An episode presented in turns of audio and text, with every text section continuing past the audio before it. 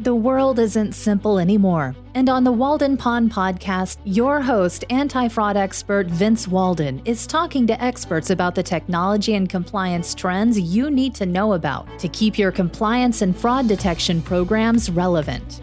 If you're looking for insights that are practical, timely, and innovative, welcome to the pond.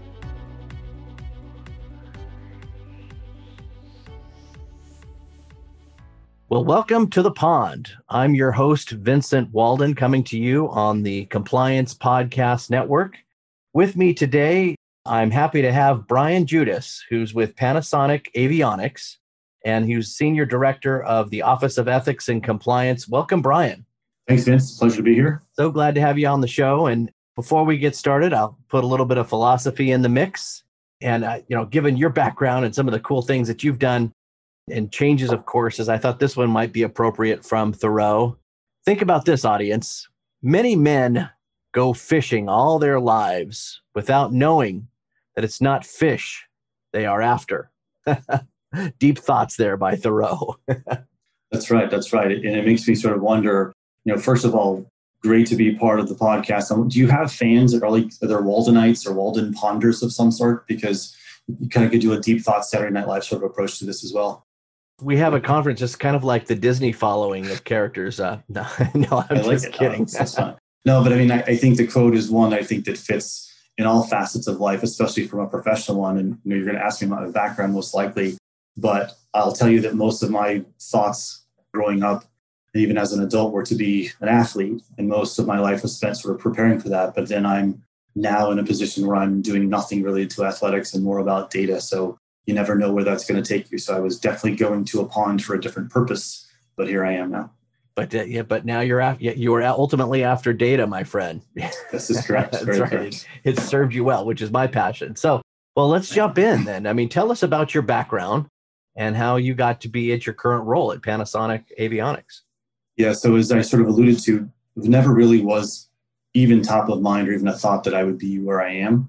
So I, I was an athlete, as I mentioned earlier. I did go to college after turning down an opportunity after being drafted to play Major League Baseball at high school. Uh, went to college at Fresno State. I played baseball there. I then did leave Fresno State early to go play professional baseball in the Kansas City Royals organization, so awesome. minor league baseball, which I would call professional bus riding for the most part.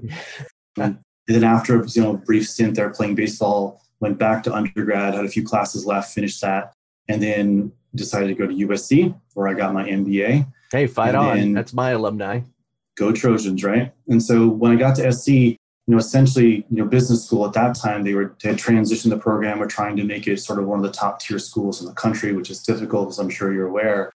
And it was really a two year journey of networking, job searching, to be honest, working very hard to meet new people, do informational interviews with companies, and just figure out what in the world am I going to do after I'm no longer going to try to be an athlete. So that put me in front of a lot of really, really interesting people with uh, interesting ideas on sort of what was going on. And I ultimately ended up meeting someone that worked for Price Waterhouse and what they call their disputes practice, telling me about his job was doing eight or nine different things from bankruptcy work to valuations to investigations to real estate matters to insurance. And I was like, that sounds like something that's good for me. I don't know what I want to do. I get a lot of opportunity. I think I could do that. So I ultimately started my career at Price Waterhouse that then became Price Waterhouse Coopers after the merger with Price and Coopers and Lybrand. And my entire career was really centered around data. And it, I guess I would say initially it's data analysis. The, the words forensic analysis or forensic data analysis really didn't pop up early in my career. Yep, right. And most of that was focused really on issues around either regulatory issues, whether it was a specific investigation I was doing for the SEC, an internal investigation for a company on some matter that was resulting in the need for an expert witness, where I served as an expert witness and also helped other partners that I worked with at PwC to be experts. And in those cases, you have to basically scour through tomes and tomes of data. And at that time, not terabytes, but more like gigabytes of, of data. But the idea was to understand it, to be able to identify trends and outliers. And that sort of approach shaped everything that I did going forward, forward from very small data sets to extremely large data sets, whether it was securitization modeling for large scale water flows for movies, TV, big studios trying to you know get cash for future film slates. And I really didn't get into anything sort of what I would call consistent with compliance until you really started dealing with the remediation aspects of investigations with the SEC initially in my career. Hmm. And it wasn't until I got involved with a portion of the Siemens matter where I truly saw what the entirety of a compliance investigation would look like, especially the parts that result in proactive compliance, the need for data, the need for the analytics to help you identify the information and where those risks may lie. And that sort of propelled me through most of my career at PwC.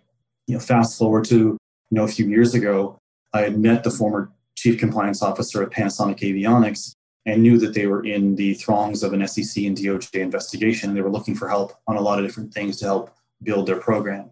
And he asked me to come and talk to them about some of the things that we could do at PwC, the first of which was third party due diligence. So we've had some conversations on what they were trying to accomplish, what types of specific tools and applications we could help them build, but also thinking more specifically about what they really wanted to accomplish in terms of identifying those third parties that they may think they had risk around. And then we also had a team of my colleagues at PwC that were also working with Panasonic Corporation to try to have a more broader view of what was going on at Panasonic. And they ended up getting traction pretty quickly.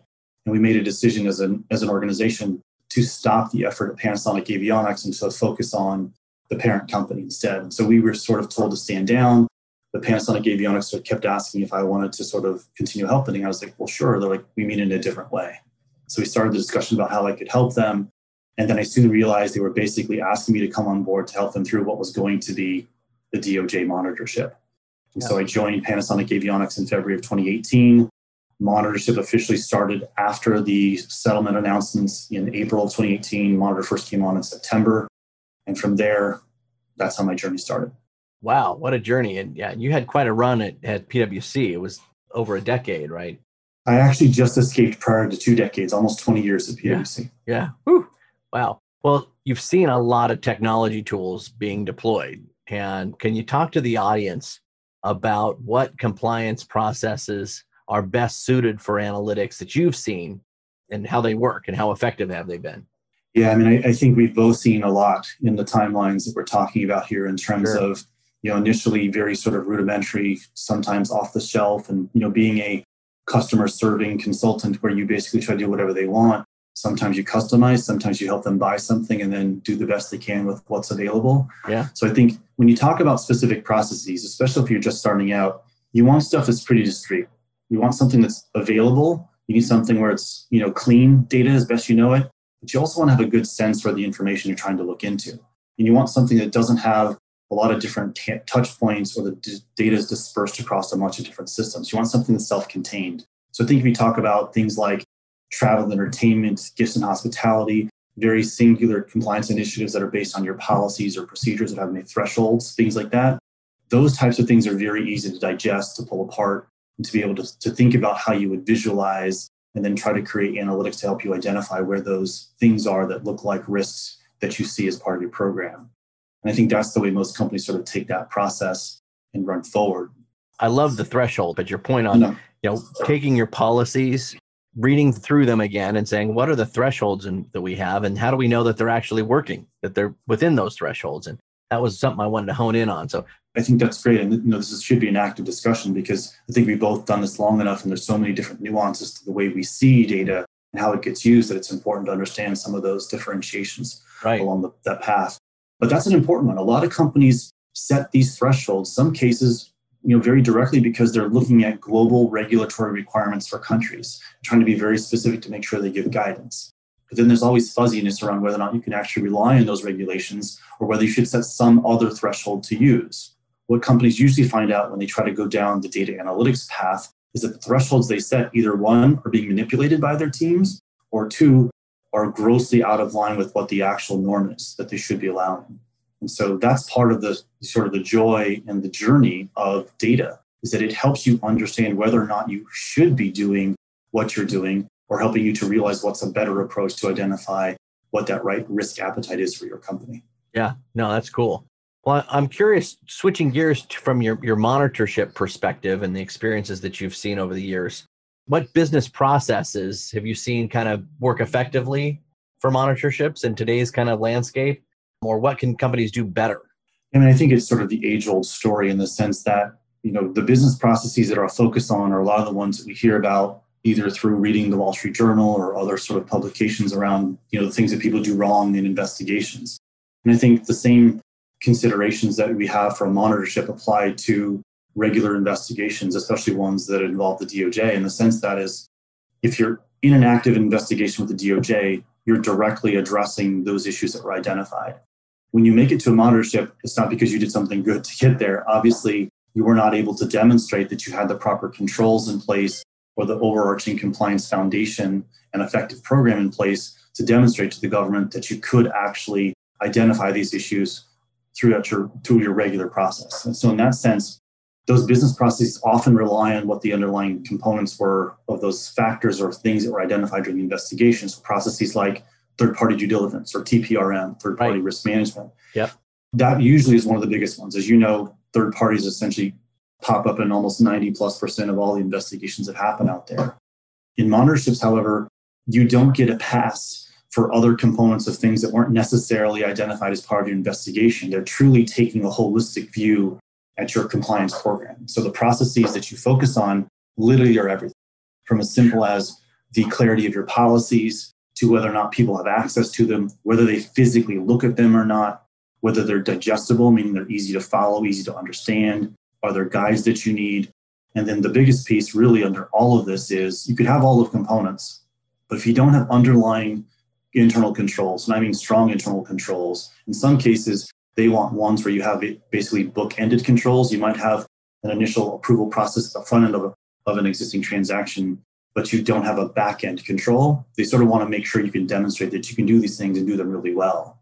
And I think for our experience and for other companies that I've helped in these sorts of situations, the analytics are meant to be indicative of you being able to explain how you identified the risks in your organization. So, traditional identification through risk assessment. What you then did to gather that information was it reliable? Was it complete? Yeah. Did it have everything that you needed?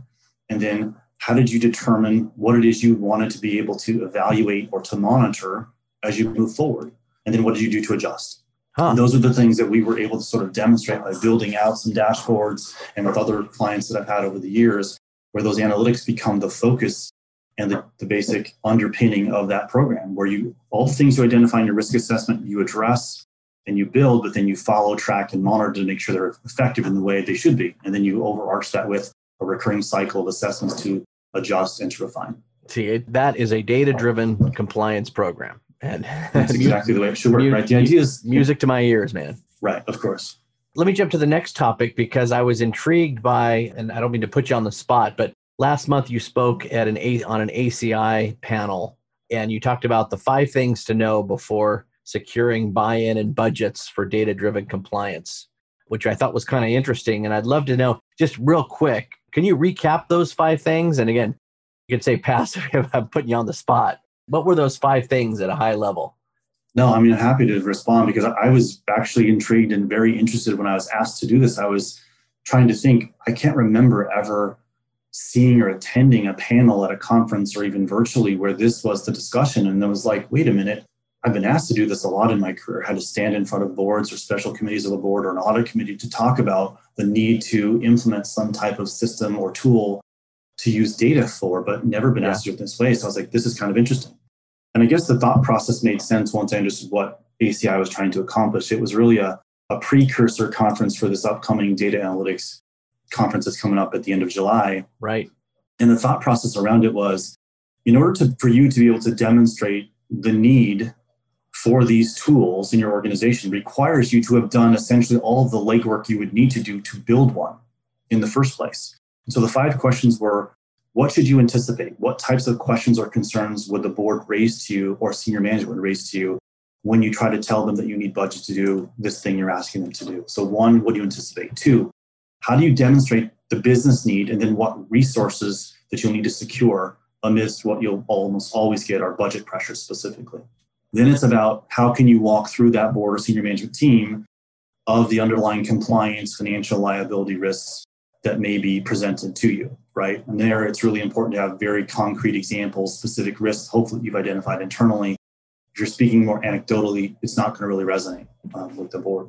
The last two were one, then highlighting what risk mitigation efforts or other interdepartmental efficiencies that you might have And that's, I think, an important point to stop on really quick is that one way to truly get good buy in organizationally is if you are aligned with other stakeholders within your organization that will benefit from and utilize the same data you're looking to essentially create tools for. Especially so like internal audit. Yeah, I, exactly I see internal right. audit and finance and procurement often get behind this. It's a great point. Absolutely. And it's it's the best way to get buy-in because one, usually in compliance, you're a cost center. If you're in legal and compliance, you're a cost center. You might be saving the company money ultimately, but nobody likes to hear that because you're not making them money directly. And so if you can get a department that is helping you to make money, even sales, for example, they then have budgets. They will leverage it. If you can help them in some way better see their own data and help you at the same time better understand it, then it's a win-win. And that's what you would should, you should try to do in all cases. And I think the last piece was to be very clear and very able to be able to define your operational strategy for how you're going to roll it out.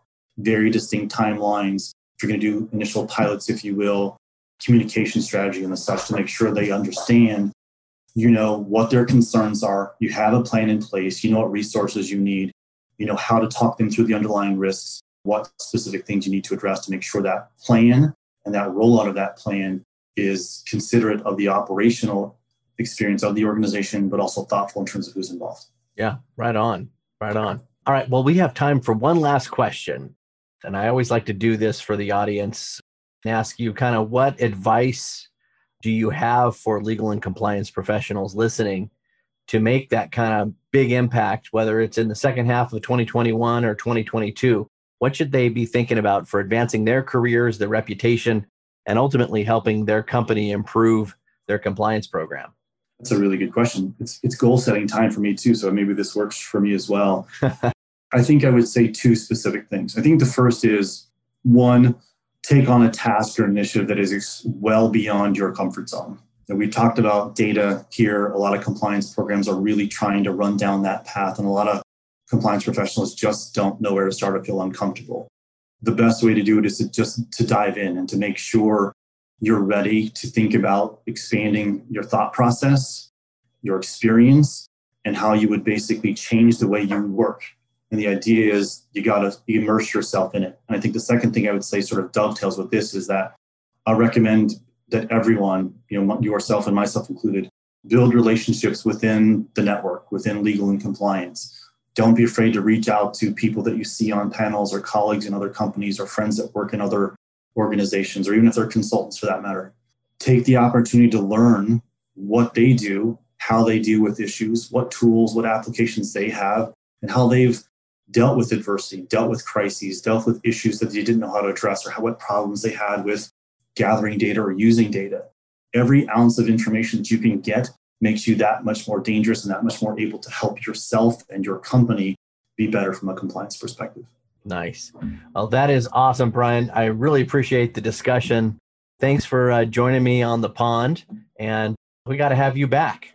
So appreciate your thoughts and uh, look forward to our continued dialogue. In fact, we'll be on. I don't think we're on the same panel together, but we'll both be presenting at the ACI conference this July. I think it's the 19th and the 20th. So look forward to seeing you on that. I look forward to seeing you there, and thanks again for having me. Appreciate it, and love to All come right. back. All right, and thanks everybody for joining us on the pond. Talk to you later. Thank you for joining us for this episode of the Walden Pond Podcast. Make sure to subscribe so you never miss an episode and help spread the word by leaving a review.